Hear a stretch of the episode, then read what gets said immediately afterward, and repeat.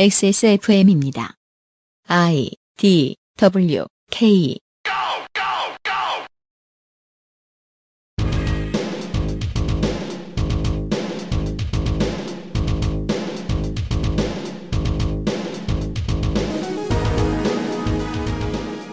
그것은 알기 싫다 특별 기획 2021 국정감사 기록실 환경노동위원회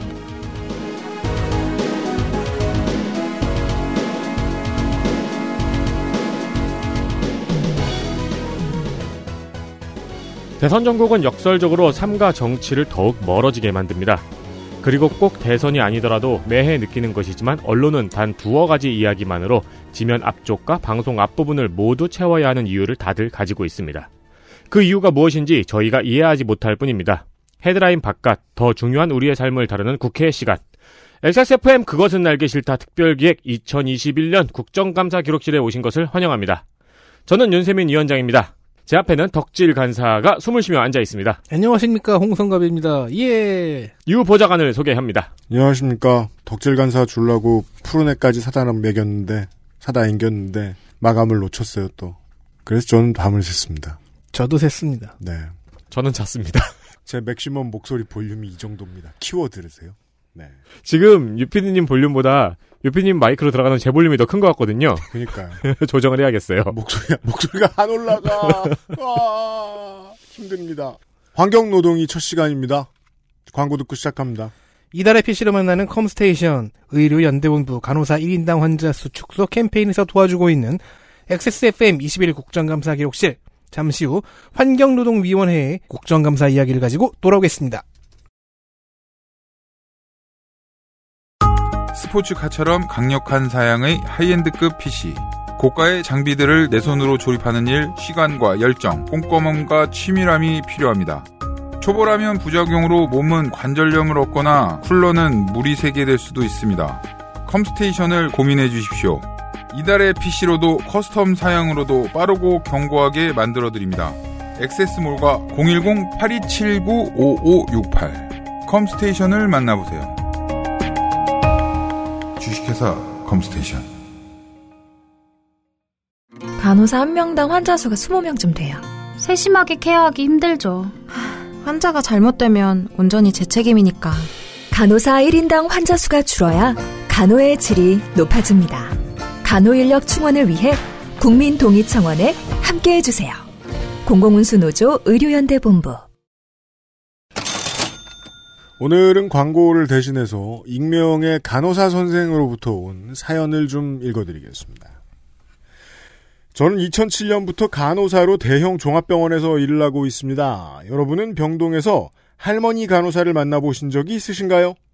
왜 병동의 간호사들은 다들 젊고 파릇파릇한 사람들밖에 없을까요? 간호사를 하다 보면 몸이 빠르게 망가지기 때문에 그렇습니다. 제가 이 읍내의 커피숍 갈 때도 느끼는 건데, 할아버지 바리스타가 한 분 계시거든요. 음. 어, 엄청나게 튀죠. 당연히 있을 법한데. 네. 예. 흔히 육체노동과는 동떨어져 있을 것 같은 외래 파트에서조차 간호사들은 몸이 망가집니다. 단시간에 같은 자세, 같은 활동을 엄청나게 많이 반복하거든요. 이거 엄살이다라고 느끼는 분들이 있을지도 몰라요. 이런 걸 제일 잘 이해하실 분들은요, 저처럼 편집하는 노동자 여러분. 같은 거 많이 하면 죽는 수가 있어요. 그죠. 진짜 죽는 수가 있어요. 그러다 보니 부상도 많이 당합니다. 근골격계 질환도 아주 흔하지요. 저희 부서에 발령온 신규 선생님이 몇 달 지나서 손목에 파스를 붙이고 허리가 아프다고 하기 시작하자 저희 모두가 와 이제 우리 식구 다 되었다며 각종 비급을 알려주듯 좋은 보조기와 근처에 갈만한 마사지샵 등을 추천해주기도 했어요. 그 큰 병원에 입원해 보시면요 간호사 선생님들 유심히 보십시오. 그 허리나 이런 데에 보조기 붙이고 다니는 분들 분명히 꽤 계십니다. 손목에 파스는 진짜 많이 봤어요. 기본입니다. 네. 당연히 산재도 많습니다. 저도 일하다가 허리를 삐었고 발목 인대가 부분 파열되었습니다. 이게 저도 늙으니까 다양한 걸 경험해서 아는데요. 조금만 서 있다 미끄러져도 발목 인대는 떨어져 나갑니다. 그리고 이런 부상은 과로가 원인이죠. 그럼요. 주의력이 떨어지니까요. 허리와 손목 부상은 좀 흔해요. 워낙 무의식인 환자들 자세를 많이 바꿔야 하다 보니 나만 하질 않습니다. 여기저기서 온 선생님들 말 들어보면 이게 저희 부서만의 문제는 아니고 다른 부서도 다 마찬가지더라고요. 제가 발목인데 부분 파열이 되었을 때 근처 2차 병원에서 검사했을 때는 현재 보행이 불가능하니 반깁스를 하고 2, 3주 정도 쉬어야 한다는 말을 해줬습니다. 이것도 그냥 나온 건 아니었어요. 제가 하는 업무를 물어보고 정해준 거였거든요. 만약에 제가 사무직이라면 바로 일을 해도 되니까 쉴 정도는 아니라고 했는데 저는 당시 내시경실에서 근무를 하고 있었습니다. 스마트워치로 측정한 보행수가 오전 중에 보통 8에서 9천 보는 나오는 곳이었고요. 제가 저 팬데믹 이전에 마지막으로 그 여행을 갔을 때요. 동백꽃을 보러 그때 5천 보 나옵니다. 힘들어 죽는 줄 알았는데. 제가 방송 공개 쪽에서 들었던 얘기인데 뭐 1박 2일이나 런닝맨 같이 그 대본이 최소화된 음. 리얼 계통의 예능 프로그램에서 음. 대충 출연자들이 한 회차를 찍는데 걷는 게 적게는 7,000보에서 많게는 12,000보, 즉, 만보에서 이렇게 왔다 갔다 한대요. 근데 이 양반들은 점심 먹기도 전에 이 정도를 한다는 거 아니에요? 그런데 이제 거기 주- 오래 장기 출연을 하는 사람들은 다들 몸에 뭔가 문제가 있잖아요. 예. 이쯤 되면은 그, 어, 칼로리 소모가 치열이도 못지 않을 정도인데요? 앉는 건 생각도 못하는 곳이기도 했고요. 그런 업무를 들어보신 뒤 그런 곳이라면 일을 하지 못하겠다고 판단을 해주신 거죠. 하지만 저는 출근했습니다. 이 진단서로는 부서에서 병가 승인을 내주지 않을 걸 알고 있었기 때문입니다. 제 이번 주 걸음이 6천 보네요. 다 앞에서? 네, 너무 적은데요. 너무 가만히 있어요. 그건 네 개인적인 문제가 아닐까요? 너무 너무 적긴 하네요. 그래서 때로는 일 많이 한 때는 그 저 걸음에다가 APM을 추가해 줬으면 좋겠어요. 얼마나 많은 타자를 했는가. 옛날에 김은희 작가가 원고 네. 쓸 때 하루 8보 정도 걷는다고. 저도 못 걸을 땐 그렇더라고요. 간호사는 아파도 병원에서 아프고 병원에서 죽어야 하거든요. 일단 방깁스를 하고 그날은 어떻게든 일을 했습니다. 주변에 도움을 좀 받아, 받긴 했지만 일을 다 마치고 저희 병원 재활의학과에 가서 당일 진료를 받습니다. 그러면서 진단서를 부탁했습니다. 의사 선생님께서 난감해 하시더라고요. 그래서 제가 얘기했죠. 이미 부서에서 일주일 병가를 받기로 얘기가 다 됐으니까 그 정도라도 부탁드린다고요. 그리고 저는 그렇게 일주일 진단서를 받아서 일주일 병가를 쓸 수 있었습니다. 5일 이상의 병가가 필요한 경우 진단서가 필요합니다. 그런데 타원의 진단서를 인정해주지 않습니다.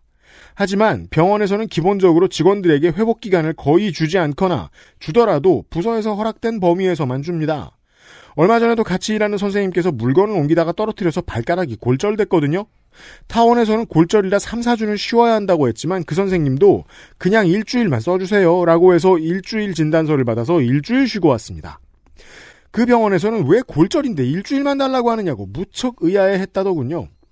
실제로 보름 이상의 휴가가 필요하면 1. 일단 본원 진단서로 2주 이상을 받아내야 하는 1차 미션을 통과해서 2. 의무장 선생님의 도장을 받으러 가야 합니다. 여기서도 탈락하거나 꺾, 깎이는 경우가 많다고 하더라고요. 산재로 인정받는 것까지는 바라지도 않아요. 병가라도 받을 수 있기를 바라는 거죠. 문득 제게 너무 당연하고 일상적이어서 이야기거리도 안 된다고 생각한 어떤 것들이 한 발만 떨어져서 봐도 이야기거리가 될 수도 있겠다는 생각이 새삼 드네요. 네. 어, XSFM의 모든 프로그램은 아, 그런 아이디어로 만들어집니다. 간파하셨군요. 네. 네. 간사 뭐예요? 간호사 1인당 담당 환자 수 축소에 관한 청원이 진행 중입니다. 국회 청원을 검색하셔서 간호사 1인당 담당 환자 수 축소에 관한 청원에 동의해 주시면 한 사람 빠짐없이 비슷한 경험을 가지고 있는 간호사들에게 힘을 보탤 수 있습니다. 네. 광고였습니다. 저는 지난주에 2100걸음 걸었네요. 너넨 진짜 너무하다. 내가 나보다 일찍 죽은 사람 흔히 안 보는데. 아, 부주 나가겠네요.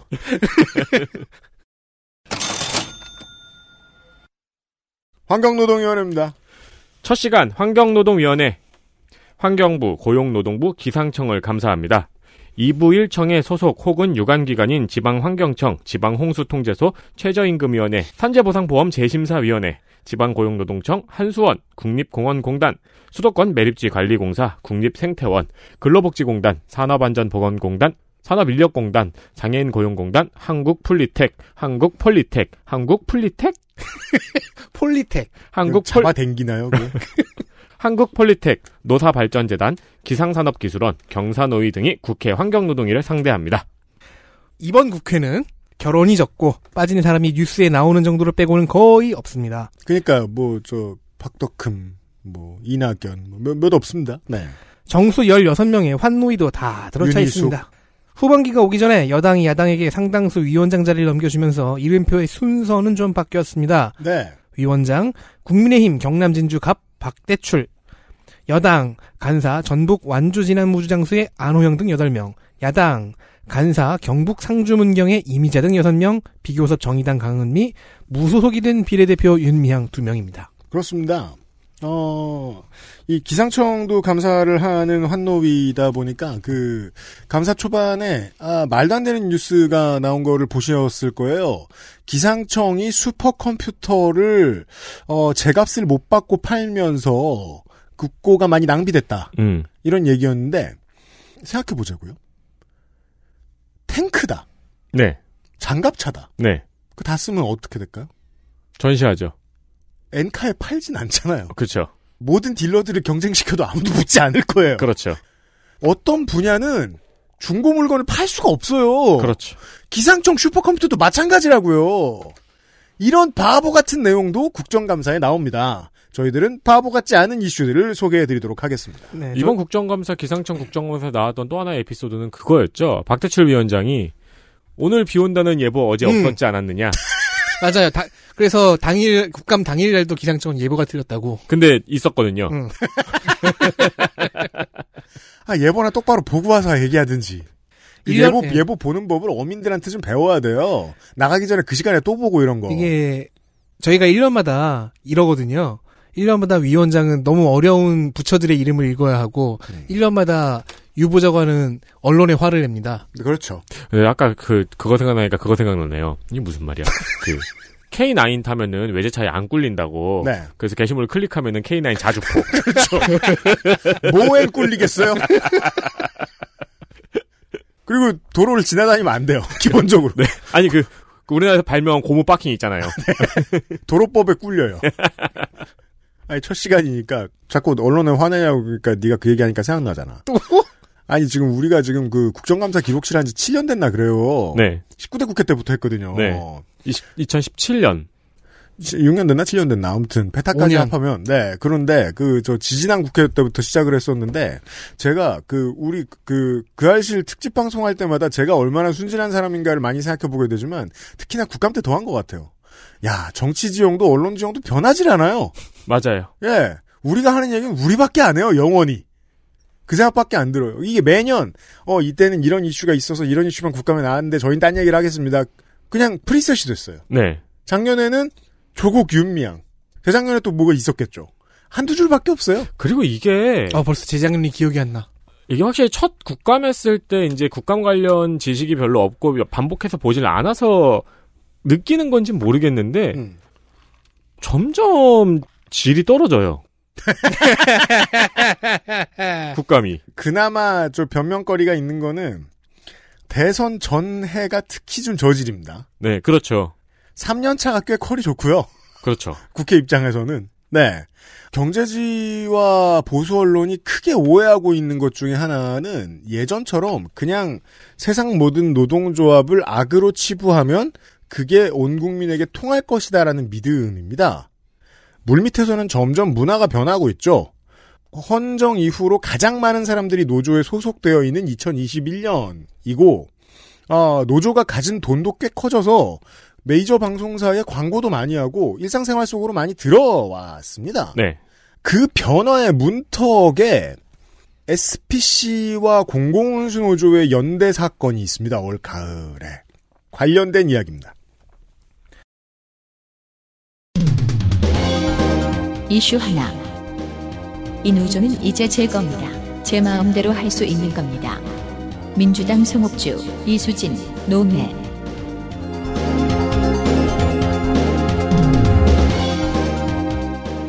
이번 국정감사에서는 SPC 그룹에서 벌어지고 있는 노사 문제가 언급이 되었습니다. 우리 청취자들만 알아요.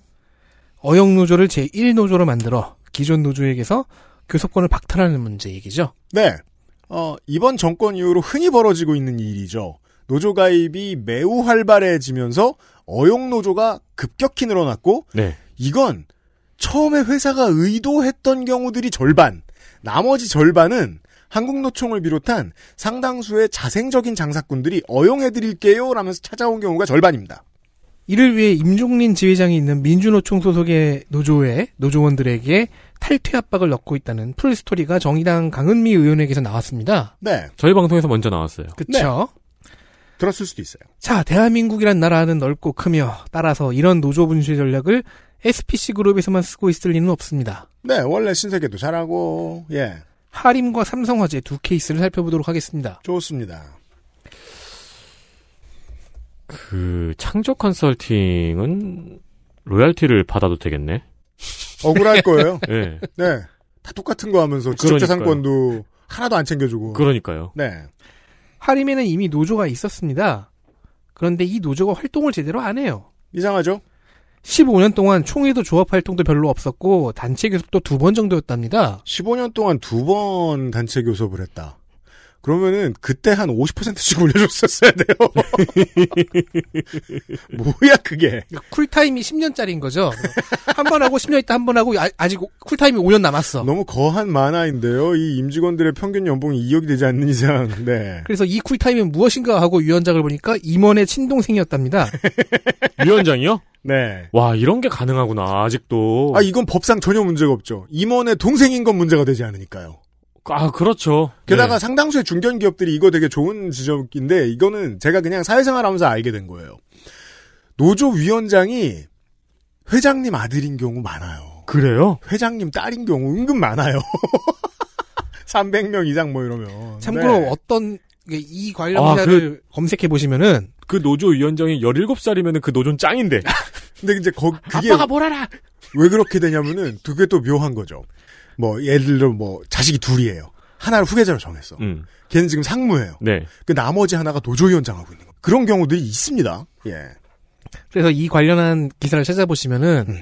이 임원과 위원장의 성 내지는 이름까지 나온 언론이 가끔 있어요. 네. 어디서 그냥 A 씨라고도 하는데 그쪽에서 가장 많은데 음. 잘 찾아보면 이름이 나와 있는 것도 있어요. 보죠. 그래서 노동자들은 새로운 노조를 만들었습니다. 네. 자 만들었으니까 교섭 요구 공문을 이제 회사에 보내야죠. 음. 그래서 회사에서 회신이 왔는데 자 우리가 구노조와 협약을 한 게 만료되는 날이 8월 31일이다. 그럼 거기서 3개월 전인 6월 1일 이후에 보내달라라고 했답니다. 그게 법대로인가 봐요.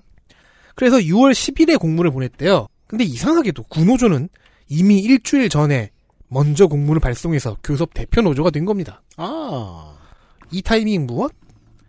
그리고 구노조의 종합원이 갑자기 엄청 늘어납니다. 아. 3, 40명 되던 게 235명으로 성장하는 데에는 2주가 채 걸리지 않았습니다. 사실 대단한 저력을 갖고 있는 노조였네요. 15년간 놀았지만. 그러니까 뭐 교섭 대표 노조가 될 것이라고 말하면서 이제 우리가 방송에서 들었던 수법과 비슷한 수법을 썼겠죠. 네. 그보다는 어, 느 노조인지도 모르고 그냥 가입했다는 사람들도 있었어요. 아 그런 경우도 많죠. 네. 네.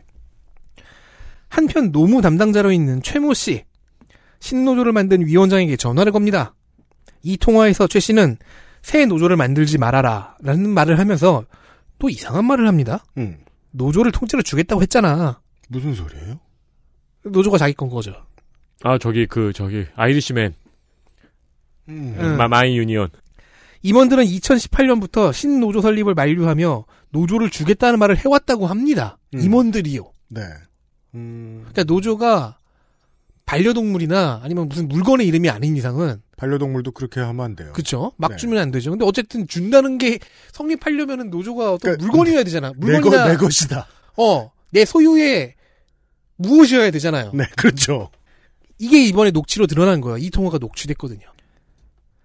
이 통화의 녹취록은 민주당 송옥주 의원이 국감장에서 공개했습니다. 네. 최모 씨는 결국 부당 노동 행위로 기소되어 벌금 천만 원을 선고 확정받았습니다. 회사는 개인 일탈이라고 합니다. 그렇죠. 물론 일탈의 최모 씨는 아직 근무하고 있습니다. 네. 어, 여기서 실마리가 하나 드러납니다. 벌이 약합니다. 또한 군호조에 가입했을 경우 자 조합비가 급여에서 보통 공제가 되지 않습니까? 음. 조합비 일부인 5천 원을 할인해서 환급해 주었다는 겁니다. 여기서 새로운 그림이 하나 나옵니다. 법을 어기는 게, 그, 그 벌이 약하니까 법을 어기는 게 하나도 안 무섭다는 얘기입니다. 하나도 안 무섭다는 얘기입니다. 자 그 급여 이체가 되고 이제 2주 후에 5천 원이 또 이체가 되는데 둘 다 계좌이체 정보에 할인이라고 써 있어요. 월급 플러스 5천 원. 음. 네. 구노조가 회사 것이라는 의심이 자꾸 아주 강하게 들죠. 그 소유했다. 그러니까 신노조 만들지 말, 새 노조를 만들지 말고 내가 이 노조 너한테 줄게. 그냥 조용히 있어. 음. 음. 라는 얘기였던 거죠. 네. 자, 그리고 현재 신노조 조합원 다수가 근무하는 공장에선 휴게실 휴대폰 사용이 금지되었고, 관리자들의 폭언이 오고 가는 등 핍박이 이어지고 있다고 합니다. 네. 몇 번 보던 그림입니다. 자, 그럼 삼성화재로 가보겠습니다. 삼성화재에는 평사원 협의회, 줄여서 평협이라고 하는 노조가 있습니다. 네. 이 경우에는 아예 증거로 서류가 하나 있어요. 얘들은 서류를 남기셨고. 2012년 삼성그룹 미래전략실에서 나온 노사전략 문건, S그룹 노사전략 문건. 음. 평협을 유사시 친사 노조로 전환토록 육성하자라고 적혀 있습니다. 육성하자. 논란의 그린화 문건이었죠? 네. 도대체 맞아요. 뭐냐고? 그린화. 네. 헐크화. 그럼 평협은 실제로 그렇게 잘 자랐을까요? 그린화 무럭무럭? 되었을까? 무럭무럭. 음. 자, 민주당 이수진 의원은 역대 평협 회장 출신들의 승진 통계를 가져왔습니다. 아, 정확한 지점이죠. 연차가 안 돼서 승진 못한 경우를 제외한 모두가 부서장으로 승진했습니다. 아, 그럼 모두가 승진할 거라고 예상할 수 있어요? 임원 바로 아래 직급이죠. 이게 이제 삼성그룹 정도에서 부서장이 됐다. 보통은 엄청 꼴불견입니다. 왜? 자부심이 하늘을 찌르는 자리입니다. 네. 이게 이제 그 역사를 조금 자세히 말씀을 드리자면은 음. 어 이재용 삼성전자 부회장이 문호조 경영 폐기를 하고 이제 삼성이란 이름이 달린 많은 곳에서 지금 계속 자행되고 있는 일입니다. 네. 그러니까 삼성화재에서는 작년 2월에 한국노총의 삼성화재 노조가 설립이 되었어요. 작년 2월이요. 네. 조합원 수는 보험 설계사 3,400명, 정규직 700명 정도입니다. 음. 근데 올 3월에 평사원 협의회가 원래 기존에 34년 동안 있었던 거예요. 좀 전에 가비가 얘기, 덕질인, 덕질 간사가 얘기해준 평협. 네, 그렇습니다. 이게 87년에 생긴 거거든요. 음. 그 평사원 협의회가 갑자기 노조 설립 신고를 한 거예요. 노조가 아니었다가 노조가 되기로 한 거예요? 네. 이 평사원 협의회는 원래 삼성화재에 입사하면 자동 가입되는 구조였거든요. 음. 근데 올 3월에 노조 전환을 하면서 구성원 5,800여 명 중에서 3,376명이 아니지 3,076명이 동의를 했고 음. 이 중에 1,900명 정도가 평협노조에 가입한 상태입니다.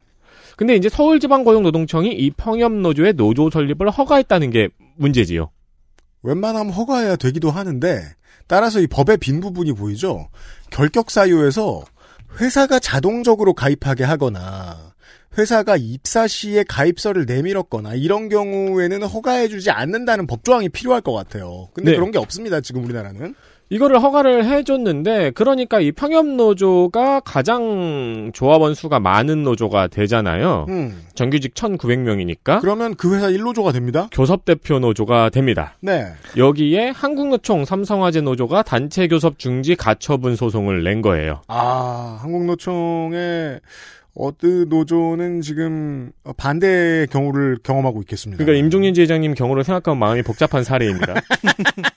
네. 심- 심정이 아주 복잡해요. 음. 그 특히나 이 평협이 이 설립 과정에서 좀 문제가 지금 말한 것처럼 문제가 계속 있었어요. 사실 그냥 인가를 내준 것은 아닙니다. 노동청이 노조, 노조 설립에 필요한 서류와 절차가 굉장히 미비하다라는 걸 이미 얘- 얘기를 해줬어요. 음. 그래서 평협이 절차를 진행하려고 임시총회를 연 적이 있는데 필요한 거는 제적 조합원 과반수의 출석과 출석 조합원 3분의 2 이상의 찬성이 있어야 되거든요. 네. 이게 법에서 제시하는 기준인데 이 정족수를 못 채웠어요.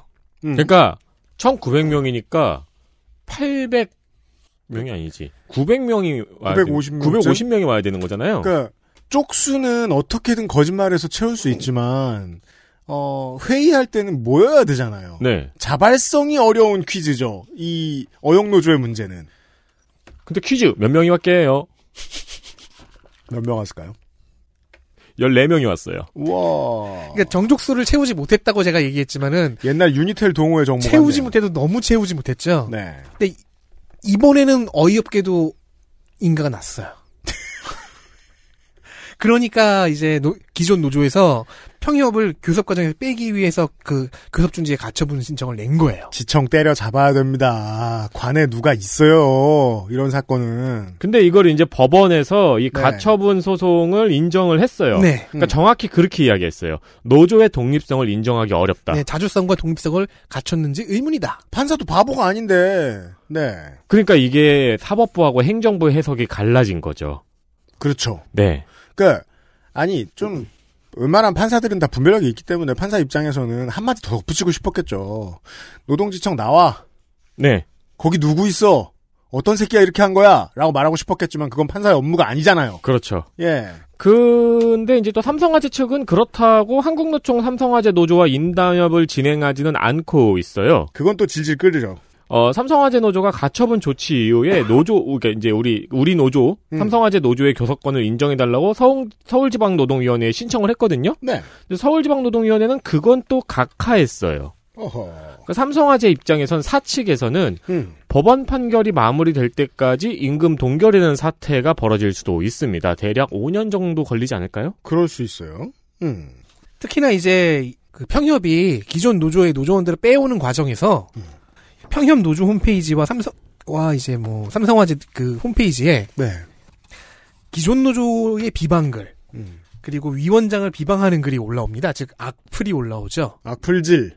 그걸로 이- 일단 그러니까 이 악플이 사람들을 빼오는 수단 중 하나였던 거예요. 음. 그러 그래서 위원장은 이를 모욕죄로 고소했습니다. 음. 그러자 회사의 인삼팀 간부가 위원장을 만나서 노조가 어, 평협 노조에 대한 소송을 취하면 뭐 기존에 어떤 징계가 있- 있었는데 음. 그 징계권에 대해서 다시 한번 이야기해 볼 여지가 있다. 이런 식으로 딜을 거는 거예요. 음. 사측에서 네. 나와서요. 그렇죠. 음. 그러니까 이제 진, 그러니까 사측에서 평협노조의 소송을 취해달라고 했으니까 삼성화재 노조 같은 경우에는 평협노조가 당연히 사측의 어용노조, 친사노조라는 의심이 가능하게 된 거죠. 그렇죠. 네. 네. 근데 지금 너네 쪽에 징계 하나 걸린 거 있지? 그거 갖고 거래를 하자라는 것도 들어왔다는 거죠. 회유가. 음, 그렇습니다. 자, 어, 대표적인 사건을 통해서 이 앞으로의 미래도 좀 예측을 할 수 있습니다. 그, 제가 아까 그냥 저 비웃으면서 그런 얘기 했잖아요. 한국노총은, 어, 다른 데서는 자기들이 이런 일을 저지르지 않느냐. 근데 사측의 어용노조가 되고 싶으면 사측이 손을 잡아줘야지 되죠. 예? 제가 무슨 말씀을 드리고 싶은 거냐면, 사측 노조가 되고 싶은 두 노조의 싸움입니다. 이런 일들이 앞으로 많이 펼쳐질 거예요. 제가 이 경제지나 보수 언론의 그 언론인 여러분들께 이런 걸 제안을 해드리고 싶은 겁니다. 차라리 이걸 캐세요. 이걸 취재하세요. 권력이 없던 곳에 권력을 나눠주니까 얼마나 이런 부작용이 심하냐. 네. 그러니까 그냥 다 노조하지 말자라는 결론을 내시면서 이런 기사들을 쓰세요. 그게 노조들을 자정시켜 줄 겁니다. 그게 총연맹을 반성하게 만들 거예요. 그게 아니면 이 노조 대중화의 시대에 앞으로 한동안 큰 기업들은 계속 이런 일에 신음할 겁니다. 네. 그렇게 말하면 그 사람들이 안 쓰지, 이 사람아. 아니, 그리고 그렇게 해가지고 노노 갈등을 심화시켜요, 언론이. 그러면 이미 퇴사한 조 소장님이 너무 행복해지실 거예요. 잘들 해봐. 그래서 예비군처럼. 그러니까 혹한기 훈련 보는 그 예비군처럼. 자, 이 건은 이제 노웅래 의원이 언급을 했는데요. 음. 특히 이 교섭중지 가처분 신청이 인용된 것을 언급하면서 자, 노동부는 어쩔 것이냐라고 물었어요. 음, 기획조정실장 왈. 서류 보완을 요구했다. 네. 고 말했습니다. 귀찮다 이겁니다. 그 이게 우리 환농이 만날 때마다 느끼는 겁니다만 노동부가 생각보다 겁이 없어요. 별 생각도 없고 아니, 노조 설립 신고 안 받아줘가지고, 그 뭐야, 외국인 노동자 노조 같은 경우는 10년을 싸웠잖아요. 네. 근데 또 이거, 이건 또 이렇게 쉽게 받아주고. 그러니까 말입니다. 국세청 하는 거랑 봤을 때 너무 비교돼요. 국세청의 공무원들은 뭘 해도 머리를 엄청 쓰고 있는 게 티가 풀풀 나거든요. 아, 그렇지 않습니다. 노동부는요. 자, 스타벅스 얘기. 이슈 둘 스타벅스 리유저블 컵 민주당 이수진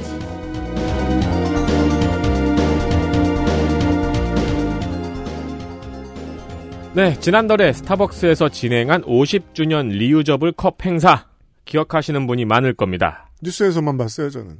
이날 시사 아저씨는 사이렌 오더를 했다가 256번째로 메뉴를 준비 중이라는 알림을 받았고요. 모르시는 분들을 위해서 사이렌 오더는 스타벅스 앱에 있는 스타벅스 매장 들르기 전에 주문하는 거- 네. 그 기능이죠. 저 앱으로 네. 미리, 미리 주문해서 매장 가서 받아 나오는. 그 직장인들 많은 곳에 스타벅스 가면은 아무도 거기 가서 말 안 합니다. 그 중절 못 쓴 노인네들 빼고는 그렇죠. 거기 가면 다 사이렌 이제 오더하고 그, 있죠? 그 아이디 저장해 놓은데 다양한 방법으로 호갱을 해 놨잖아요. 그렇죠. 호그행님, 호기행님, 홀호갱님. 저는 윤세민이라고 해놔가지고 오히려 그게 더 부끄러워요. 네. 그렇죠. 윤세민님 하는데 오히려 부끄럽더라고요. 바꿔요. 홍성갑으로 뭐? 뭐? 아, 더 호갱 같잖아. 어, 그래야겠다. 네. 어, 저는 아예 그날 사이렌 오더가 안 되길래 네. 집 근처 매장으로 걸어가니까 40분 후에 아메리카노가 나온대요. 네. 그래서 집에 가서 일 좀 더 하다 갔어요. 어, 30분 뒤에 가서 커피와 리유저블 컵을 받았습니다. 음. 그러니까 저도 리유저블 컵이 집에 있어요. 네. 사이렌 오더를 아예 막았으니까 음. 왜냐면 사이렌 오더를 받으면은 이게 한두 끝도 없이 쌓이니까 매장에서 소화가 불가능한 거죠. 그렇죠. 그래서 당연히 매장에는 줄이 길게 늘어섰습니다. 사이렌 오더를 하고도 줄이 길게 서 네. 있었습니다. 아, 사이렌을 막았으니까. 네, 네. 다 직접 갔잖아요. 음. 네. 어, 이날의 스타벅스 행사는 많은 논란을 낳았습니다. 네. 일단 환경을 위한 리유저블 컵 행사인데 환경에 별로 도움이 안 될 거라는 지적이 있었고요. 음. 환경에 별로 도움이 안 되는데 환경을 위하는 척 마케팅을 하는 거를 그린워싱이라고 하더라고요. 그 그린워싱 문제에 대해서는 앞으로는 정치적으로 아, 정치하는 사람들이 고민을 좀 많이 해봐야 되는 문제입니다. 이게 그린워싱이냐 아니냐는 엄청나게 상대적인 일이거든요. 이게 그린워싱이다라고 지적하는 쪽에서는 이게 너무 많이 팔리니까 그린워싱이라고 한 거예요. 네. 예를 들어 어 재활용 자재가 조금 들어있는 어떤 신제품 옷이 있다. 그걸 너무 많이 만들면 어차피 환경에 해가 되지 않느냐 음. 이런 이야기. 근데요 소비자의 입장은 사는 사람마다 다 다르기 때문에 이 리유저블 컵을 받아서 20년을 쓰죠? 그럼 그 사람한테는 그린워싱이 아니잖아요. 네. 이런 상대성을 봐가면서 접근해야 된다는 겁니다. 예를 들어 앞으로는 그 어떤 커피숍에서 이 다음부터는 생분해성 컵만 써야지라고 하면서 생분해성 컵을 막 받아왔어요. 계약을 했어요. 근데 그 전에 엄청 싸가지고 엄청나게 많이 받아온 플라스틱 컵이 있었어요. 몇 천 개가. 그럼 그걸 안 쓰는 게 환경에 도움이 되는 건가요? 써야죠. 음. 이 그린워싱에 대한 지적을 아, 쉽게 남발하는 것은 정치적으로 도움이 되지 않습니다. 저는 그 지점이 오히려 걱정됐습니다. 언론이 지적하는 태도가 이건 그랬고요. 이게 제일 중요한 얘기는 이게 아닙니다. 네. 어, 그리고 이 이벤트는 우리나라에서 스타벅스 노동자들의 첫 단체 행동을 불러왔습니다. 그러했습니다. 이게 진짜 이야기죠. 네. 그렇습니다. 당일 노동자들이 살인적인 업무에 시달렸기 때문이죠. 원래 스벅 노동자들은 힘듭니다. 네. 보시면 아시죠. 그리고 이번 행사가 아니더라도 스벅의 굿즈들이 대란을 일으킨 경우는 몇 번 더 있죠. 네, 뭐 최근에 제일 큰 대란은 레디백이었고 그렇군요. 저 같은 경우에는 캠핑 의자나 태블릿 파우치 등을 갖고 있습니다. 음, 저도 달려가서 받았거든요. 네, 그래서 그동안 쌓였던 불만들이 이번에 터졌다고 해석을 한 겁니다. 음, 행사를 할 때마다 죽을 맛이니까요. 그렇겠죠. 심지어 사업장이 이렇게 찢어져 있는데 노조도 없이 블라인드를 이용해서 트럭 시위를 했습니다. 네, 노조가 원래 없었는데 갑자기 쟁의할 일이 생겼으니 갑자기 만들어야죠. 갑자기 만들 땐 블라인드죠. 그렇죠. 이게 스타벅스 측에서도 특히 당황했던 점이 노조가 원래 이런 단체 행동을 예고하면은 음. 사측이 나서서 일단 단체 행동이 일어나지 않도록 협상을 하잖아요. 근데 조직에 실체가 없잖아요. 협상을 할. 근데 블라인드를 통해 그렇죠 해버리니까 사측에서 대응할 방법이 없는 거예요. 그럼 블라인드에 글을 올려야죠. 사측입니다. 협상할 분 나와주세요. 선착순 10명. 회사 이렇게 스타벅스 있잖아요. 그 거의 CEO라고 적을 수도 있을까요? 그러니까요. 못 믿으시겠지만 CEO입니다. 꼭 협상을 하고 싶습니다. 나와주세요. 네가 CEO면 난 대통령. 2, 3, 4 이렇게 댓글 달리겠죠. 네. 근데 또 다르게 생각해보면은 애시당초 노조가 있었다면은 이렇게 노동자들이 무리할 수밖에 없는 행사를 마구 기획하지는 못했겠죠. 그렇죠. 만약에 스타벅스에 노조가 있었다면 최근에 생긴 것이었을 것이고 일을 열심히 하는 상태였을 수밖에 없었을 테니까 요 몇 년 사이에는 굿즈 대란이 일어났을 때마다 대처를 했겠죠. 그렇죠. 추가 네. 인력을 지원해준다던가 하는 음, 내부의 파트너스들이 행복협의회라는 이름의 노사협의회가 있어요. 음, 근데 그게 이번 단체 행동이 블라인드에서 따로 이뤄졌잖아요? 네. 그러면 이 행복협의회는 기능을 못하고 있다고 볼 수 있죠? 못 믿을 곳이다. 라고 생각했겠죠. 그렇죠. 이 필요한 상황에서 전혀 기능하지 않았잖아요? 음, 아무튼 그래서 할 수 있는 게 없는 스타벅스는 부랴부랴 보도 자료를 냈습니다. 음. 뭐 사과나 그런 건 없었고요. 네. 그냥 경청하겠다는 얘기였습니다. 세상에 어느 기업이든 한국에 들어오면 일단 사과를 싫어하게 체질이 변합니다. 네. 네. 어, 트럭 시위는 LED 전광판에 요구 사항을 송출하는 트럭 한 대가 서울을 순회하는 방식이었습니다. 뭐 대단한 것도 아니었습니다. 네, 그러나 스타벅스의 첫 단체 행동이었기 때문에 효과는 좋았어요. 이게 효과가 좋았던 이유는 순전히 여기가 스벅이었기 때문입니다. 네. 탐탐이었으면 안 됐어요. 그리고 출발지가 YTN 본사였어요. 네. 취재하라고. 네. 심지어 YTN이요. 네. 국감장에서는 이 민주당의 이수진 의원이 이현수 노동 서울노동청장한테 관련 질의를 했습니다. 귀찮죠. 노동, 서울노동청장인데 내가 그걸 어떻게 알아? 라고 말하고 싶죠. 혹시 알아 뛰어가서 받았을지 줄 서가지고 아, 리우저블컵 줄 네. 섰다, 그날. 할 일도 없는데. 이수진 의원은 리우저블컵 행사에 대한 지적과 함께 지난 5년간의 산재 현황과 11년간의 우울 및 불안장애 현황을 제시했는데 스타벅스 파트너들이요. 네 대략 10배에서 30배 정도 증가했습니다. 더 정확하게 이제 산재가 10배, 30배 는 것이고 우울 및 불안장애는 20배에서 30배 늘었습니다. 근데 이제 이거는 그 매장도 그동안 많이 확대가 됐잖아요. 음. 그런 다른 변수들이 적용되지 않은 것 같아서 일단 수치를 가져오진 않았고요. 채용이 많이 늘어난 측면.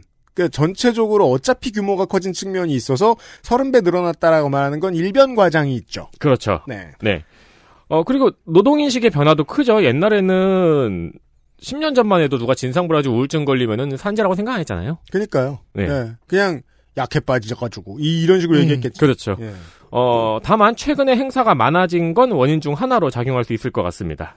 한편 이러는 동안에 그 전국 지방 노동청 중에서 스타벅스 매장에 대해 현장 근로 감독이 그간 4년 동안 0건이었습니다. 어느 지방 노동청도 안 간 거예요. 네. 음. 아마도 노조가 없는 탓이 클 것 같긴 해요. 네. 어느 매장도. 공무원들도 커피는 다 마시러 갔겠지만 뭐 신고가 안 들어오니 갈 일이 없습니다. 그렇죠. 네. 그래서 이런 일이 일어났습니다. 음. 관심사는 그래서 그 아직도 국내에 노조가 없는 스타벅스에 노조가 생기느냐인데 음. 여기서 약간 생각할 지점이 있습니다. 네. 일단 트럭 시위가 예고가 되자 민주노총에서는 트럭 시위를 환영한다면서 노조 설립을 권유했어요. 이게 뭐 총연맹 측에 그냥 메시지가 있었던 것 같고 지- 직접 접근한 게 어딘지는 전 잘 모르겠습니다. 그냥 이게 호- 홈페이지에 입장문 네, 같은 걸그 정도 그냥 올- 입장문. 올렸어요. 네, 민주노총이 나가서 도와줄 것이라고. 음. 근데 이제 기사화가 됐죠. 음. 네. 어, 그런데 트럭 시위의 주최 측이 트럭 시위를 당신들의 이익 추구에 이용하지 말라면서 이를 거부했습니다. 네.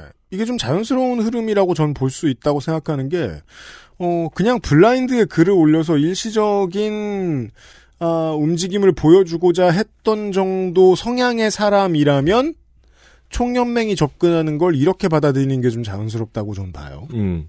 그러나, 근데 이번 주에 미국에서는 스타벅스의 노조 설립을 사칭이 방해했다는 보도가 나왔거든요. 특히나 이게 미국에서 이슈가 되는 이유는 어, 스타벅스의 고향 시애틀 워싱턴주가 어, 미국에서 정치성 향상 가장 좌측에 있는 시민들이 있는 동네이기 때문입니다. 네. 그 시애틀 그 시애틀에서 스벅이 이런 짓을 한다고 이러면서 미국의 시민들이 좀 분노했습니다. 그리고 뭐 독일에서도 그렇고 스타벅스는 노조와의 갈등이 좀 그러니까 노조 탄압이 종종 일어나는 회사입니다. 그걸로 네. 세계적으로도 굉장히 유명하고요. 음, 그런데 한국에서 이렇게 당체 행동을 하면서 민주노총 보고 저리 네.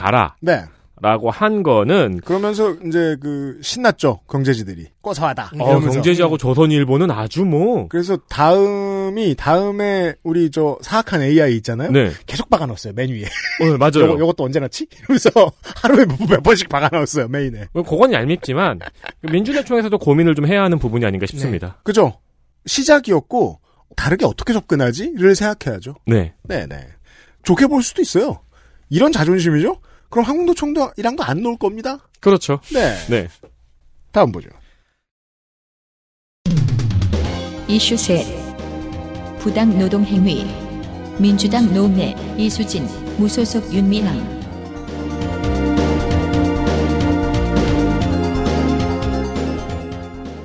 부당 노동 행위. 이 용어는 말이죠. 음.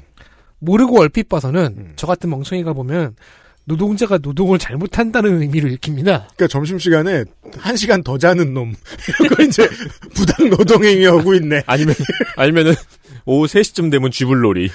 그렇죠. 사무실에서 내일 아닌 거 하기. 그러니까요, 막그 내일은 안 하고. 정산 이런 거 하고 있는데 제기차고 막 부당 노동행위 그런 게 아닙니다. 사측이 노동 현장에서 부당한 지시를 한다는 의미입니다. 네, 부당한 일을 한다. 노조 파괴 말고도 이런 사례가 여럿 나와서 한 번에 소개해드립니다. 음. 요약을 열심히 했습니다. 무소속 윤미향 의원은 남양유업의 사례를 들고 왔습니다. 남양유업 이번에 국감 때 벼르는 의원실들이 많았어요. 그림이 워낙 그 예쁘게 잘 나올 것 같다고 생각했을 테니까. 아유, 명실공히 네임드죠. 네, 이제는 범국민적이 된 것 같아 보이는 불매운동의 타겟. 남양유업은 분유를 파는 회사잖아요. 음, 근데 임산부를 싫어해요. 그렇죠. 그러니까 임산부는 다 사라지고 아기만 남았으면 좋겠다. 분유 먹이게 뭐 이런 생각하는 것인지 여성- 모르겠지만, 네. 몇 년 전까지도만 해도 여성 직원이 임- 입사를 하면 임신 포기각서를 받아냈다고 하니 뭐 육아휴직을 쓸 분위기는 전혀 아님을 알 수 있습니다. 네, 2002년에 광고팀 대리로 입사한 참고인의 경우를 봅시다. 음. 2015년에 육아휴직을 했습니다. 당시 직급은 광고팀 팀장. 자, 2002년에 대리로 입사한 게 사실이면요, 경력직입니다. 네. 경력직이 13년을 더 일했어요. 그랬으면 30대 후반이거나 40대 초중반이거든요? 그리고 팀장이 됐어요. 음. 자, 육아휴직을 원래는 9월로 쓰고 싶었는데 12월로 결국 미뤄졌대요. 육아휴직이 끝났어요. 복직을 해- 하니까 광고와는 무관한 인사팀으로 보직 이동이 되었습니다. 보복인사죠. 당연히 일방적 통보였으며 이 경우엔 심지어 팀장인지 그 팀장 직급에서 팀원으로 강등된 것이기도 했습니다. 회사 하루만 다녀봐도 이거 압니다. 회사 관두라는 소리라는. 나가란 얘기죠. 나가란 얘기죠. 간신히 광고팀으로 복귀하기는 했는데 자리도 받지 못하고 엉뚱하게 온라인 모니터링 업무라는 걸 맡겼답니다. 원래 광고팀 업무가 아니었습니다. 우리 지금 사무실 이전을 했잖아요? 어, 인테리어를 새로 하면서? 그, 우리 조물주가 좋아하는 창가 자리가 있어요. 네. 근데 조물주가 안 나왔을 때 제가 창가 자리에 있던 조물주의 자리를 빼서 제 자리 있죠. 구석 자리. 네. 거기로 옮겼어요. 네. 그럼 그게 무슨 의미일까요? 나가란 소리예요. 의자만 옮겨도 기분 나빠가지고 관두고 싶어요. 그리고 광고팀에서 10년이란 광고팀 팀장 있잖아요. 그것도 대기업에서 음. 네. 키우기 힘들어요. 그렇죠. 그죠? 그런 사람들은 보통 자기 프로덕션 채워서 나가, 나갈 정도의 커리어들이에요. 그럼요. 예. 네. 그 쥐고 있는 광고 대행사 풀이 얼만데요? 그니까요. 자 노동위에 구제 신청을 냈습니다. 이번에는 물류센터로 보내졌습니다. 음. 창고에 들어가라. 그건 무슨 의미죠? 좀 더 먼 데로 가라. SBS가 이 건을 보도하기도 했는데 음. SBS가 제시한 홍원식 회장의 녹취록에 따르면 눈에 보이지 않는 아주 강한 압박, 보람을 느끼지 못하게 하라는 지시가 있었습니다. 아, 워딩이었대요? 멋진데요? 빡빡이 일을 지키라고 눈에 보이지 않는 아- 아주 강한 압박을 해서 지금 못 견디게 해요. 이 녹취는 환노위에서는 안 나왔지만 돈도 많으면서 이가 몇 개 없는 것 같네요. 어, 바- 발음이 별로 안 좋더라고요. 네. 저만큼이나 어, 보건복지위에서 나왔습니다. 음, 즉 보건복지위에서도 깨졌다는 얘기죠. 그죠. 프리뷰고요. 네. 현재 이 건은 행정소송 3심이 대법원에 계류되어 있습니다. 음, 자 홍원식 회장은 환노위 국감에서는 혼날 것 같으니까 음, 대신에 정무위와 보건복지위 국감으로 몸을 피했는데 네. 거기서도 피해갈 수 없었죠. 그러니까 어디 나오고 어디 안 나오고 했습니다. 예, 보건복지위에서는 이제 삼면 포위를 당해서 십자포화를 맞았습니다. 노웅래 의원의 분석을 한번 보겠습니다. 이 경우엔 맥도날드입니다. 맥도날드는 주유수당을 안 주려고 애를 썼습니다. 제가 아는 한 벌써 20년째 이 노력을 하고 있습니다. 그리고 제가 아는 한 베스킨라빈스 CU 홈플러스도 마찬가지입니다. 네.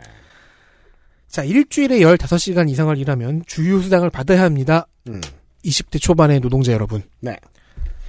저는 몇 년 전에야 이걸 알았어요. 음. 따라서 이걸 주고 싶지 않다면 할 수 있는 방법이 여럿이 있었습니다. 음. 맥도날드의 경우를 살펴봅시다. 어떤 수법들이 있나? 자, 근로계약서에 일주 그러니까 주, 주당 노동시간을 22시간으로 적어 놓았지만 실제로는 15시간 이하로 일을 시키는 방법. 이게 음. 첫 번째이고 가장 기본입니다. 네. 그리고 이런 식으로 실제 노동시간을 줄여서 월 60시간 미만으로 만들어 버린다면 법적으로는 초단시간 노동자로 분류됩니다. 네. 그러면 직장 건강보험 자격이 사라져요. 이 알바 같은 거 해본 지 오래된 분들 이게 대체 무슨 소린가 하실 텐데 일주일에 하루 이틀 나오는 사람들로만 업장을 채우는 방법을 쓰는 곳들이 있다는 겁니다. 그렇습니다. 네. 아니면 아주 짧게 일을 하거나 네. 그렇죠. 자, 이렇게 보험료, 자, 그럼 직장 건강보험 자격이 사라지면 보험료 안 내도 되잖아요. 이렇게 보험료를 아끼는 것이 두 번째 방법입니다. 세 번째 수법도 비슷합니다. 자, 법에 따르면 원래 단순 노무직은 수습기간이 없습니다. 음. 없어야 됩니다. 하지만 맥도날드는 채용 후 첫 3개월 동안 주 15시간 미만만 일을 시키면서 이 시기를 수습기간처럼 쓴 거예요. 이후에 시간을 늘려가는 편법을 씁니다. 그리고 유서 깊은 수법, 쪼개기가 네 번째 수법입니다. 계약서에 다 15시간 이상 쓰여 있는데 노동시간을 가장 바쁜 시간대에 배정을 해요. 그 바쁘잖아요. 음. 그럼 11명을 쓰죠. 그럼 그 노동시간을 사실은 또 반으로 쪼개야 되는 거예요. 음. 쪼개서 계산을 해야 되는 거예요. 실제 노동시간이 이런 식으로 복잡하게 해서 주 15시간 미만이 되게 만드는 수법이 쪼개기입니다. 여러 명에게 나눠줘서. 이게 제 개인적으로 느낀 거라 가지고 말씀드리기가 좀 음. 네. 모한데 몇 년 전에 비해서 진짜 엄청 늦게 나와요 뭐가요? 햄버거요. 그래요? 네. 전 드라이브인만 가가지고 잘 모르겠는데. 아니 가서 기다리면은 특히 키오스크 들어가 있는 매장 있잖아요. 음. 너 지- 그러니까 사람도 얼마 안 보이고 안에 원래 음. 되게 많잖아요. 음. 한두 명 보일까 말까고 너무 늦게 나와요 진짜. 패스트푸드점이 직원이 줄어든 것 같다는 느낌은 저도 좀 들긴 들어요. 그리고 숙련도가 줄어든 것 같다는 느낌도 약간 느- 받긴 하죠. 음. 근데 쪼개기의 한- 부작용 중 하나가 일의 양 자체도 나누고 시간도 나누다 보니까 단순 노무직은 게- 계속 지속적으로 해야 그 숙련도가 쌓이잖아요. 네. 노동자들의 숙련도가 빨리 쌓이지 않는다는 단점이 있습니다. 자, CEO 편의점, 베스킨라빈스, 이삭토스트, 홈플러스 등에서는 어, 아예 주 10, 15시간 이상을 일을 했는데 음. 주휴수당을 주지 않은 경우도 보고되었습니다. 그냥 그냥 대범. 앉아. 그러니까 늘 그래 왔는데 이제 들키는 시대가 되었다고 보는 게 합리적 추론입니다. 네. 물론 쪼개기 사례는 어, 지금 말한 업체들이 다 써먹고 있었습니다. 자 이런 식이니까 주휴수당을 최저임금 안으로 넣자는 제안, 산입 제안은 계속 나오고 있으며 이번 국감에서 노웅래 의원이 주장했습니다. 음, 그렇습니다. 작년에 소장님이 이야기했죠. 네. 그 소장님이 이야기하고서도 그 뒤에 해법을 구체적으로 해서 내놓는 연구원들이 좀 많이 나온 게 이쪽에는 방식의 심리를 보면 되거든요. 그걸 어떻게 파악할 수, 있- 그걸 어떻게 깨버릴 수 있을지. 실제로는요, 모든 시급에 4대 보험을 다 집어넣는 방식으로 가야 됩니다.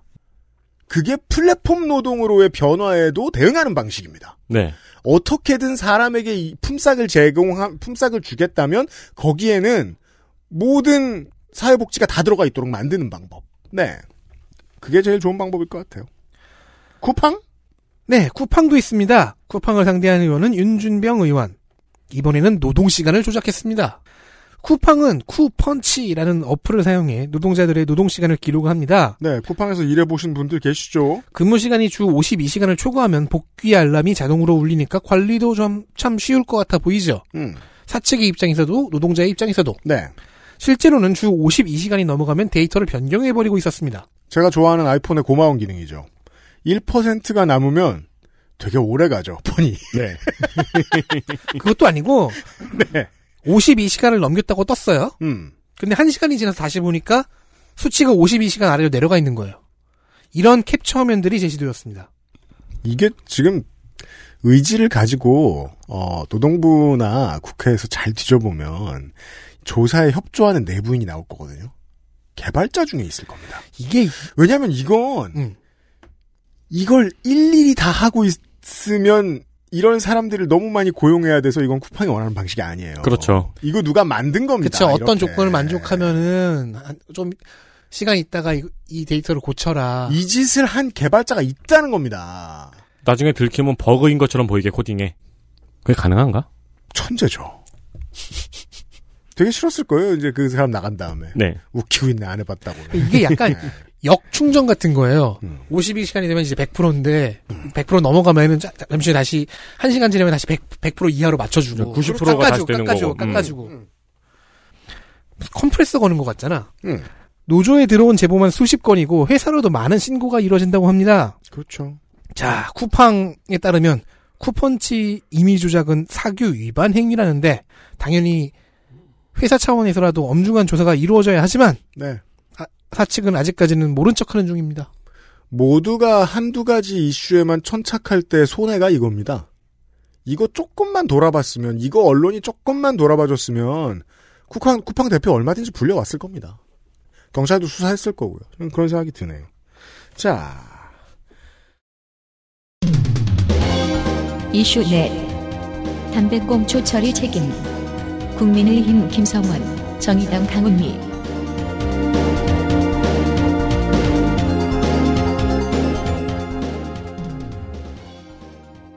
처음에는 생뚱맞다고 생각을 했는데 생각해보니까 일리가 있는 것 같아서 가져왔습니다. 담배 얘기인데요. 담배 꽁초 얘기입니다. 담배를 파는 회사는 회사와 국가는 담배의 유해성이나 국민 건강에 대해서 다양한 책임을 지고 활동을 하고 있습니다. 이제 전 세계 어느 국가의 어느 담배 회사나 다 마찬가지로 이런 책임을 지는 데에 돈을 쓰는 건 당연하다고들 생각합니다. 그렇습니다. 담배 회사는 세금을 많이 내고 국가도 세금을 가지고 다양한 활동을 하고 담배값에 그림을 넣는 것도 강제하고 등등이요. 네. 그 얘기를 한다면 이건 보복이 이슈일 텐데 환노위에서는 담배꽁초가 이슈가 되었습니다. 언젠간 이슈가 될 거라고 생각했는데 2021년이네요. 사실 담배의 수많은 해악 중 하나가 바로 마구 버려지고 하수도로 흘러들어가는 담배꽁초이죠. 이건 사실 흡연자 비흡연자 할 거 없이 다 싫어할 거예요. 도시화가 다 진행이 되고 어, 쓰레기를 처리하고 하수를 걸러내는 시스템이 완벽하게 잘 갖춰진 선진국들에서 마지막으로 법도 없이 돌아다니는 쓰레기예요. 네. 꽁초. 맞습니다. 국민의힘 김성원 의원실은 KTNG의 책임을 물었고요. 정의당의 강, 강은미 의원실은 환경부의 책임을 물었습니다. 반반 줘야죠.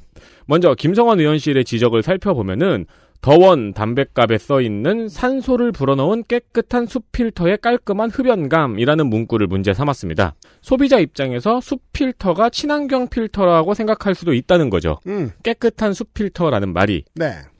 근데 사실은 이게 담배꽁초의 필터는 환경에 매우 안 좋다라는 이야기인데 음, 앞부분에 소비자 기만 부분은 뭔 소리야 싶을 수도 있어요. 음. 그러니까 누가 저거를 친환경 필터라고 생각해 라면서 이게 뭔 소리야라고 볼 수도 있어요. 그렇지만 근데 다시 한번 생각해 보면은 담배꽁초의 필터가 환경에 매우 안 좋다는 말은 맞는 말이에요. 네. 네, 그 말에는 조금 주목할 필요가 있어 보입니다. 이 담배꽁초 필터가 해양으로 흘러들어가서 유독물질뿐 아니고 미세 플라스틱이 된다는 지적입니다. 그렇습니다. 옛날에는 종이랑 천태기 같은 것만 있었죠. 요즘은 안 그렇습니다. 그렇습니다. 담배 필터는 거의 대부분이 플라스틱으로 만들어졌거든요. 네. 환경운동연합의 보고서에 의하면요. 하루 약 0.7톤의 담배꽁초가 해양으로 유입되고 해양 미세 플라스틱의 주범이 된다는 지적입니다. 이건 바로 이해되지 않습니까? 전 세계인이 담배를 펴요? 꽁초 모아놓으면 700kg 안 되겠습니까? 하루에? 그렇죠. 예. 그게 그리고 다 하수도로 들어가요. 비 오면은 네. 그냥도 하수도에 버리고 그리고 뭐 환경미화원 입장에서도 쓸면 그냥 구석으로 내- 내밀죠. 그렇죠. 예, 주워가지 않아요. 같은 문제는 작년 국정감사에서 지적이 있었어요. 김성원 의원은 그래서 작년에도 지적을 했고 작년하고 올해 사이에 한 게 뭐냐라고 따져보니까 담배꽁초 수거 캠페인하고 본 적도 없는데요, 전. 2천만 원 들여서 전국에 담배꽁초 수거함 130개 만든 게 전부라고 지적했습니다. 130개여서 내가 이 수거함을 못 본 거구나. 어, 그렇죠. 그러면서 KTNG의 사회적 책임을 요구했습니다. KTNG의 반경만 부사장은 생분해 환경 필터 개발에 박차를 가할 것을 지시했다고 했습니다. 한편 정의당의 강은미 의원실은 이 문제를 환경부에 지적했습니다. 왜냐하면 환경부는 담배 생산 제조사로부터 폐기물 부담금이라는 세금을 받거든요. 연간 평균 743억을 받았습니다. 네, 가장 많이 내는 업체는 역시 KTNG고요. 그렇죠. 근데 이 문제는 이 폐기물 부담금이 환경부의 일반 예산으로 사용되고 담배꽁초 수거 사업 등으로는 배정이 안 된다는 거죠. 칼 같은 지적입니다. 이건 기재부 탓을 할 수가 없죠. 뭉탱이를 받아온 다음에 일반 예산을 잘못 가른 환경부 탓이죠. 그렇죠. 최근 5년간 환경부에서는 담배꽁초 수거 사업이 없었습니다. 강은미 의원은 정부에서 담배꽁초 관련 부담금만 걷어서 사업자는 돈 냈으니까 면제부를 네. 받게 되는 거죠. 정부는 안 치우고. 그리고 정부는 안 치우고 그걸 지적을 한 겁니다. 그러면서 강은미 의원은 부담금을 걷는 형태가 아닌 환경 오염을 막는 구체적인 해결책을 마련해서 사업자에게 이걸 직접 요구해야 한다고 지적을 한 겁니다. 장관이 듣는 메, 듣는 형태의 메시지를 내보내는 게 이게 정치인으로서의 기술인데요. 부담금을 걷는 형태가 아닌이라는 말만 사장은 들었을 겁니다. 장관은 들었을 겁니다. 왜요? 돈을 덜 거들 거야? 자꾸 이러면 요런 뜻이거든요. 음. 네. 그러면서 이제 사업자가 직접 뭔가 행동을 하게 해라. 네, 그런 얘기입니다. 뭐 그런 거 안 하면 돈 받지 말든가. 네. 네, 그런 이야기죠. 조명래 환경부 장관은 대책이 필요하다는데 공감한다고 답변했습니다. 2천만 원을 들여서 담배꽁초 수거함 130개면 관리비와 그 수거함의 가격까지 개당 15만 3,846원이거든요. 너무 비싼데 이것도 되게 예쁘지 않을까요? 아, 슈프림. 레진으로 돼 있고 아, 반짝반짝 담배꽁초 수거함은 많이 필요합니다. 저도 언젠가부터 담배꽁초를 안 버리려고 의식을 하다 보면은 이걸 30분째 들고 있어요. 언젠가부터 한국에 그런 강박이 생겼다는 느낌인데요. 음. 거리에 쓰레기통 같은 게 있으면 안 된다라는 강박이 생긴 것 같- 아닌가 싶어요. 저는 그것까진 전 나쁘다고 생각하지 않아요. 어, 그런데, 아까 그러니까 저는 정말이지, 거리에 쓰레기통이 없는 건 전 좋다고 생각하거든요? 어, 사람들한테 책임의식도 많이 실어주고, 그 전까지는 사람들이 차 안에다가 쓰레기통 같은 것도 말을 잘 안 하려고 그러고 그랬었단 말이에요. 근데 그럼에도 불구하고, 그래서 사람들이 길거리에 안 버려야지, 난 이건 들고 가야지, 이건 어디다, 어디다 버려야지, 뭐 큰 건물 들어가면 버려야지, 사무실 들어가면 버려야지, 이런 식으로 다 챙겨놓잖아요. 그 중에 유일하게 담배꽁초만 빠진다는 거예요. 음, 맞아요. 아무도 책임 안 지는 사각지대잖아요. 맞아, 옛날에. 그건 냄새가 너무 나서 그래요. 옛날에 길거리에 쓰레기통 많았잖아요. 집 쓰레기 거기까지 가져와서 버리는 사람도 있었어요. 그렇긴 그러니까 해요. 네. 물론 뭐 시대가 바뀌어서 이제 부자 나라니까 그럴지 안 그럴지 모르겠습니다만 여튼 간에. 네. 어, 근데 담배꽁초 왠지 문제는 그럴 사람 있을 것 같아. 담배꽁초 문제는 환경부가 생각을 많이 해 줬으면 좋겠습니다. 마지막 이슈입니다. 이슈 다섯. 국립환경과학원의 영어 실력. 민주당 이수진.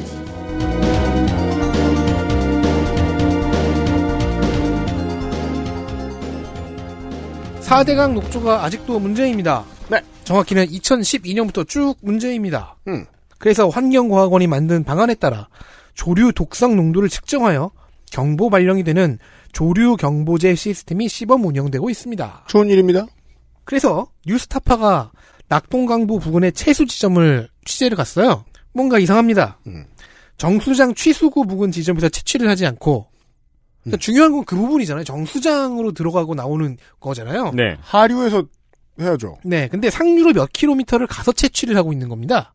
말, 어. 맑고만. 그러면 그 오줌을 분석하려고 입으로 들어가는 물을 채취하는 건가요? 그렇죠. 그 정도까지는 아닌데. 그래서 왜 이러냐고 이수진 의원실이 환경과학원에 물어봤습니다. 그러자 호주의 제도를 참고했다. 이게 무슨 소리예요? 남북을 뒤집었다는 거예요. 아니 아니 호주에서 그렇게 한다. 그 근거 자료는 이렇다라고 답변을 보내왔습니다. 어, 그 근거자료 표지는 왈라비였으면 좋겠네요. 캥거루 왈라비. 왜 이상한 데에서 임종성. 네. 우리 왈라비 좋아하잖아요. 그만해. 의원실은 그 근거 자료를 들여다봤습니다. 그런데 앞불사 음. 원문 자료는 전혀 다른 얘기를 하고 있는 것 같아 보입니다. 아, 이게 한국이죠. 네. 번역을 엿같이 합니다. 그래서 의원실은 원문 자료의 저자인 호주 에드웨이드 대학교의 마이클 버치 교수에게 연락을 넣었습니다. 아, 이수진 의원실에서요. 네. 어, 네. 왓썹 마이클? 근데 미스터 버치는 했겠죠. 헬로 프로페서 했겠지. 네. 그죠. 음. 버치 교수는 자신의 연구 결과를 이렇게 설명해 주었습니다. 상류 지점에서 채취하는 건 사전 경보를 위한 것이고 당연하지. 원재료 채취잖아. 기본적인 모니터링 지점은 취수구 부근이 맞다. 당연하잖아. 상류 지점 채취 채수는 부가적인 것이다. 즉 환경과학원이 원문을 잘못 읽은 것입니다. 혹은 일부러 잘못 해석했을 수도 있고요. 그니까요. 혹은 지금 환경과학원 프린터를 보면은 용지가 부족합니다가 아직까지 써있는 거야. 그렇죠. 어떤 공무원은 또 용지 가는 걸 죽어라 싫어하기도 하죠. 그 다 뽑힌 줄 알고, 아직도. 그래서 첫 페이지에 맞게 네. 의심이 조금 들 수도 있는 게 환경과학원에서 기존의 조류 경보 발령 단계를 현재 다- 단계로 개편하던 시기에 이상한 점이 좀 있습니다. 음. 자 개편을 하- 겨- 한 결과 예방 단계와 경보 단계로 나누, 나뉘어졌는데 일단 주의보라는 단어를 출현 알림으로 순화했어요. 어 어감이 후퇴했네요. 그리고 예방 단계인 이 출현 알림은 관계 기관에만 통보하는 것으로 바뀌었습니다. 원래 주의 보면 전 국민이 알아야 되는 거예요. 경보 단계가 되어서야 국민에게 발송이 됩니다. 어 잘못됐네요. 당연히 이거 정치적인 목적으로 만든 음. 시스템 구성 아니냐는 의심이 가능하지요. 혹은 면피를 위해서 게다가 이 기준치조차 세계 보건기구의 기준치와 다릅니다. 정확히는 기준을 잡는 분석 방법이 달라요. 실제 독성 농도가 아니라 녹조 세포 숫자를 기준으로 삼고 있는 겁니다. 자, 그럼 왜 국제 기준을 쓰지 않는가? 혹시 그 기준을 쓰면 특정 오염도가 너무 올라가서 그런 것 아니냐는 의혹이 가능합니다. 이게 이제 요즘 이번 주에 우리가 많이 이야기하고 있는 어 일본의 코로나19 대처잖아요. 검사 적게 해서 확진자 적게 잡기. 음. 왜냐면 이걸 막, 이 시스템을 개편하던 시기는 이명박 정부 시기였으니까요. 그리고 그대로 가는 중이다. 이수진 의원실은 이런 내용을 두 번이나 때렸습니다. 5일 환경부와 13일 환경부 산하기관 감사에서 두 번 시리즈로 지적을 했습니다. 네. 이런 문제가 지금까지 제일 많이 보고된 곳은 주로 낙동강 유역인데 여기에서 의심을 더해볼 수 있죠. 낙동강만 이럴 리가 없겠다. 예, 많이 안 찾아봐서 그런 걸 수도 있겠군요. 좋은 지적입니다. 이슈였어요. XSFM입니다.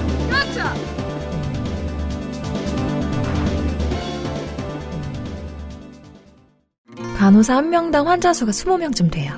세심하게 케어하기 힘들죠. 환자가 잘못되면 온전히 제 책임이니까. 간호사 1인당 환자 수가 줄어야 간호의 질이 높아집니다. 간호 인력 충원을 위해 국민 동의 청원에 함께 해주세요. 공공운수 노조 의료연대 본부. 순행은 커스터마이징에 따라 효율 차이가 큽니다. 컴스테이션에 문의하십시오. 주식회사 컴스테이션. 짧은 광고. 국정감사 기록실 한정 타임어택 틱탁 음. 틱탁 시간이 가고 있어요. XS몰에서 XSFM 가먼츠 아이유인 줄 알았네. 일부 2월 상품을 할인하여 판매 중입니다. XSFM 모자는 등급 외품으로 할인폭이 큽니다. 없는 사이즈가 많으니 그걸 참고하십시오. 네, 유튜브에서 보고 있듯 지금 덕질인이 입고 있습니다. 이상한 장면들을 확인하시겠습니다. 장면 하나. 화천대유 타령.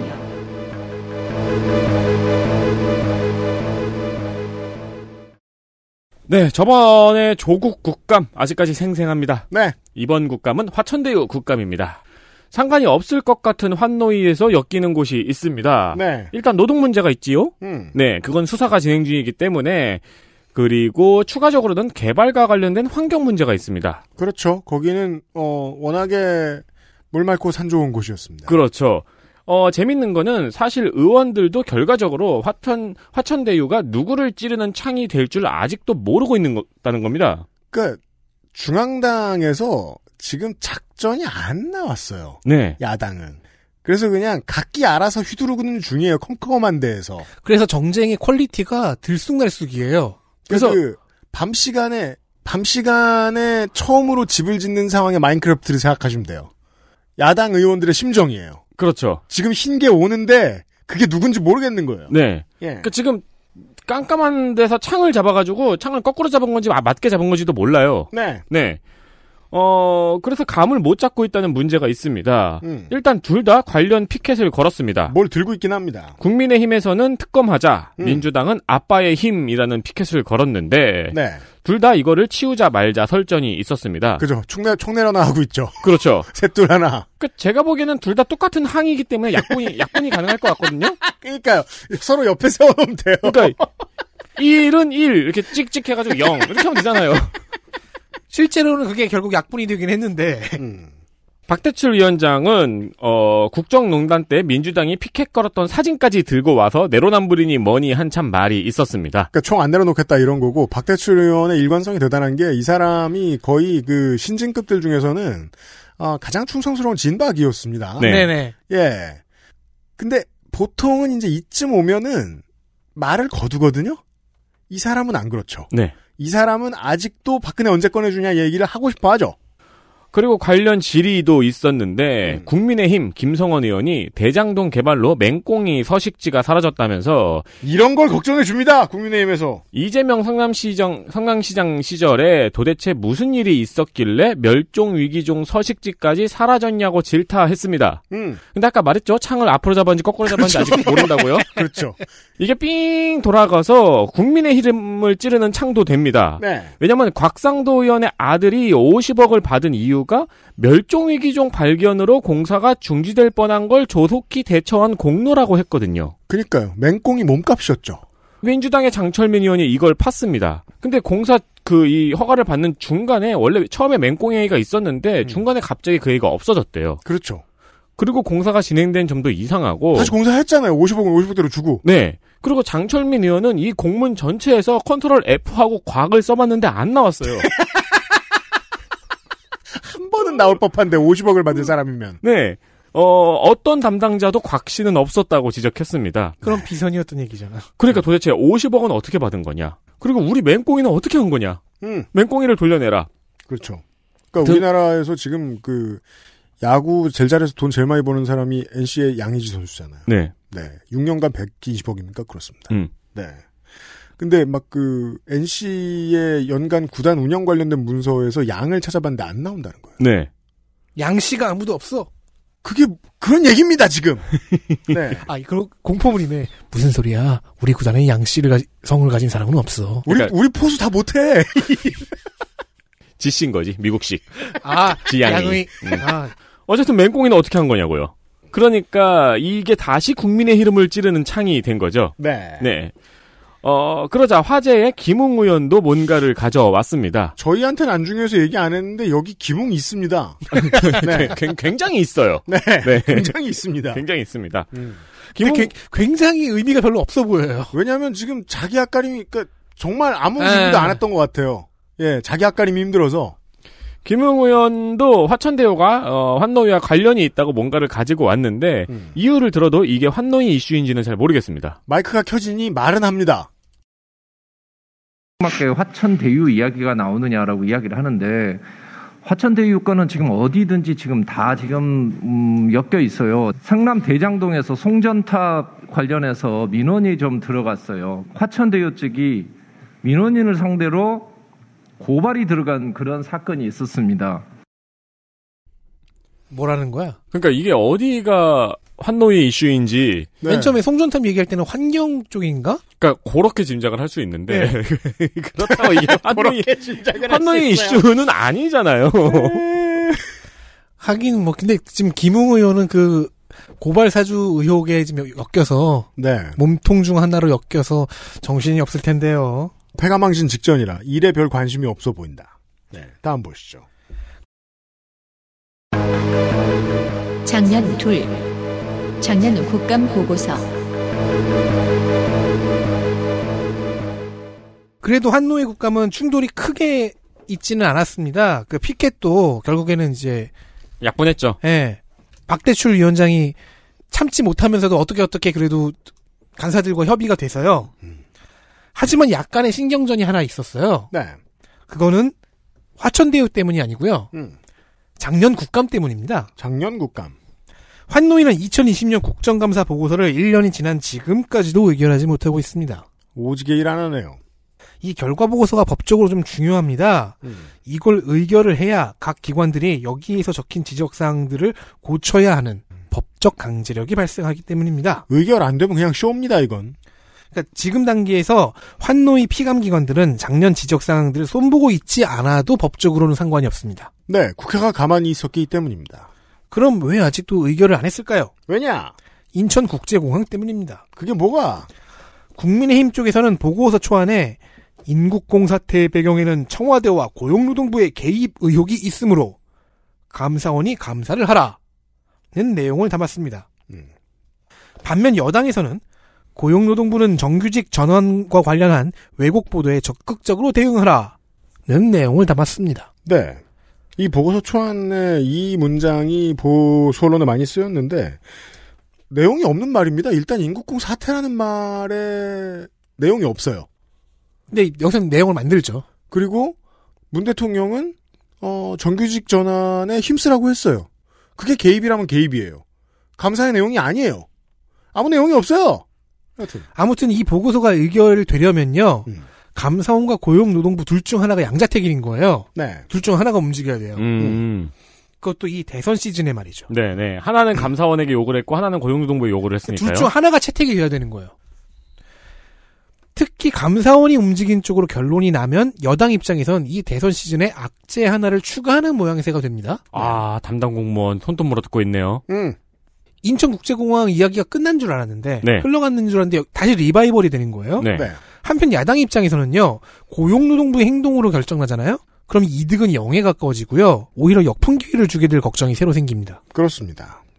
서로의 대장동 타격점을 때리는 문구는 내리자라고 하- 합의를 한 양측 간사들이었지만 이 건에 대해서는 서로 물러나지 않고 점잖게 에템 에템 자네가 먼저 물러나시기를 하고 있습니다. 그동안 140여 가지의 지적사항이 담긴 보고서 초안은 잠자고 있습니다. 이러면 저희가 혹은 뭐 다른 매체들이 국감 때 어느 의원실이 뭘 잘했다라고 아무 칭찬해줘도 소용이 없습니다. 의결이 안 되면요. 중요한 지정입니다. 그리고 음, 그 지적 사항들 많은 건 또 지금 상황이 바뀌었겠네요.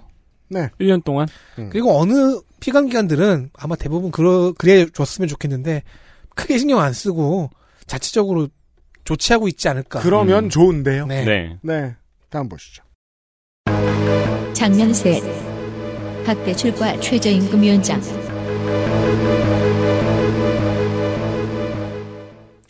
우리가 군대에 있거나 회사를 다닐 때 음. 대충 하는 대답으로 개길 때가 있어요. 저는 제일 화가 났을 때 그때의 제 반응이 보통 대충 하는 대답이더라고요. 이런. 네. 제가 진짜 화났다는 거거든요. 뭐 저는 주로 아닙니다라는 대답으로 개겼거든요. 음. 그러니까 막, 뭐, 군생활 편하지? 아닙니다. 뭐, 진짜 이럴 아닙니다. 거야? 아닙니다. 제대로 할 거지? 아닙니다. 이런 식으로요. 그렇죠, 그렇죠. 네. 이런 식으로 개기는 경우가 있거든요. 음. 어, 국감장에서 존다고 지적을 받았던 최저임금 위원장도 비슷한 대답을 하다가 고초를 겪었습니다. 아, 환노위 위원장한테요. 그렇습니다. 설 연휴 너무 마- 많이 노셔서 그러나 오전 내내 조준다고 지적받았는데 오후에도 계속 그러시네요? 지금 잘 듣고 있습니다. 지금 제가 지- 계속 보고 있었는데 계속 그렇지는 않고요. 아 그럼 제가 잘못 봤다는 겁니까? 아니요 그렇지는 뭐 그렇다는 말씀은 아니고 그렇지는 않다는 게 뭐, 그게 무슨 말씀이에요? 하도 졸고 계시니까 가볍게 지금 잠 좀 깨워드리려고 한 말씀 드린 건데 예예 죄송합니다. 그걸 이 말도 했었을 텐데 아마 졸다가 핸드폰 보다가 졸다가 핸드폰 보다가 그러니까 그렇진 않고요 라고 얘기하고 또 얘기하니까 또 그렇진 않고요 하고 세 번째 그렇진 않, 아, 아, 아닙니다. 그 온 세상의 상식인 것 같아요. 잔다고 뭐라 그러면 네라는 답이 안 나와요. 절대로. 그냥 죄송합니다 하고 끝내지. 올해 환노위 국감의 엘리트 플레이어 확인하시죠. 환경노동위원회 엘리트 플레이어 더불어민주당 서울 마포갑 노웅래 더불어민주당은 뭐냐? 더불어 감사를 열심히 한다는 거예요? 더불어민주당 죄송합니다. 사선으로서 정쟁에도 들어가랴 정책 질의도 하랴 바빴습니다. 노동시장 트렌드를 잘 이해한 것은 물론 지적사항에 웬만하면 대안을 곁들이고 있습니다. 그러니까 굵직한 현안들에서도 날카로운 질문들을 잘 가져왔습니다. 네. 배민라이더 산재 지원도 굉장히 필요한 논의였고요. 그리고 기업의 의무 가입 사항인 환경 책임 보험이 있어요. 네. 이거는 기업이 의무적으로 가입해야 되는 건데 상품을 뜯어 보니까 보험사의 이익률이 너무 높다는 지적도 날카로웠습니다. 아하. 더불어민주당 비례대표 이수진 의원입니다. 스타벅스의 근무 환경, 배민 라이더 배달료 인상, 4대강 등 이슈들이 조금 낡았다는 느낌이 들기는 했지만 비례한테 바랄 수 있는 정도는 아닙니다. 그렇습니다. 그래도 노동 문제에 대한 의미 있는 지적이 많았습니다.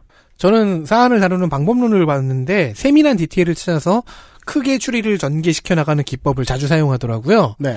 어, 이게, 이게 스토리상으로는 좀 더 흥미진진해요. 한노위에 등장하는 이수진 의원은 서울 이수진 판사 의원이 아닙니다. 네. 국민의힘 경기 동부 국민의힘 경기 동두천 연천 김성원 의원입니다. 경기동부는 아무리 그래도 국민의힘은 안 들어. 그렇죠. 뭐 정들그면은 가끔 그쪽으로 갈 수도 있겠죠. 하지만 네, 김성원 의원. 정부 정책에 대한 비판, 공기업이 무신경한 부분, 그리고 정책의 빈 곳 등등 야당 의원이 해야 될 일을 톡톡히 해냈습니다. 네.